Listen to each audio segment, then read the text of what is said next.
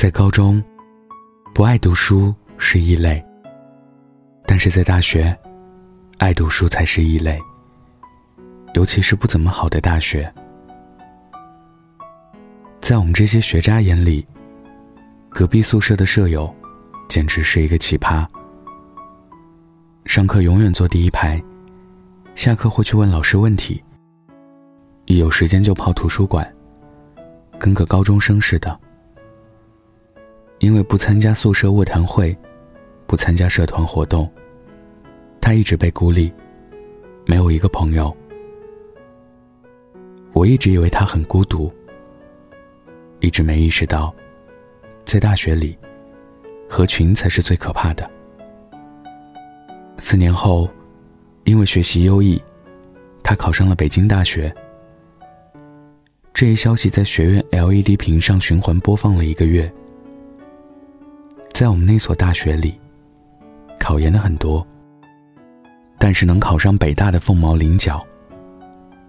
回想大学以来，每当期末考试时，班上的人跟疯了一样，起早摸黑的学，每天转发锦鲤，各种求爷爷告奶奶，就连微信昵称都要改成过儿。但他从来不转，相反。他的座右铭是：“少壮不努力，老大转锦鲤。”毕业前，他回来收拾行李。小学妹说：“学姐，你好幸运呀，能去那么好的学校读研。”但是我却知道，他不是幸运，而是足够努力。能给你好运的。从来不是锦鲤，而是努力。去年，刚毕业的袅袅去了一家大公司实习。本以为转正后，他就能留下。没想到他去了以后才发现，公司还有一个实习生，是主管的亲戚。三个月后，他们两个只能有一个转正。因为特别想留下。他不敢有一丝松懈。主管交代给的任务，他都是保质保量完成。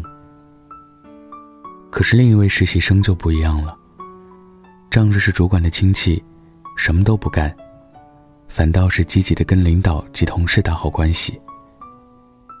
看着他那么快就和同事们打成一片，袅袅心都凉了，想着肯定没戏了。但袅袅天生是个负责任的人。尽管知道自己留下希望不大，但还是尽心竭力去办事。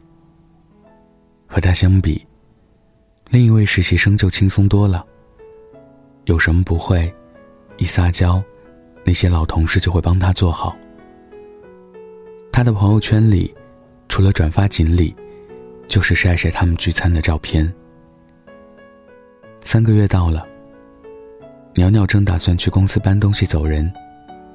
没想到，却被通知实习通过了。原来，谁更努力，老板都看在眼里。在公司的角度，谁能给公司带来利益，谁就能留下。转正后，袅袅发了一条朋友圈说：“与其转发锦鲤，不如让自己成为锦鲤。”对于那些踏实努力的人来说，锦鲤实在有点搞笑。但既然没什么用，为什么那么多人跟风转发呢？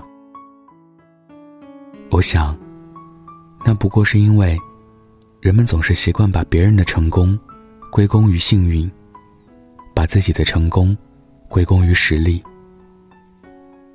就像看到别人在朋友圈发的美照，人们第一反应是。你用的什么相机？而对于自己拍的美景，人们总觉得那是自己技术好。实际上，没有人能随随便便成功。那些你看到的光鲜亮丽，都是背后努力的结果。就像《欢乐颂》里的缺妖精，人人都说他是富二代，不学无术。可是他是一点都不草包，明明最有资格混吃等死，却并没有成为蛀虫。会穿着工人的衣服，亲自到工地指导。会因为一笔订单不过，年底去出差。会因为经验不足，暗自苦下功夫。锦鲤如果能显灵，那也是一时的幸运。能带给你幸福的，只有踏踏实实的努力。因为运气，有一天可能会用完，但努力，却是你安身立命的根本。那才是你不能被别人偷走的幸福。今天分享的故事就到这儿。想要节目文字版，可以关注微信公众号“北太晚安”。晚安，记得盖好被子哦。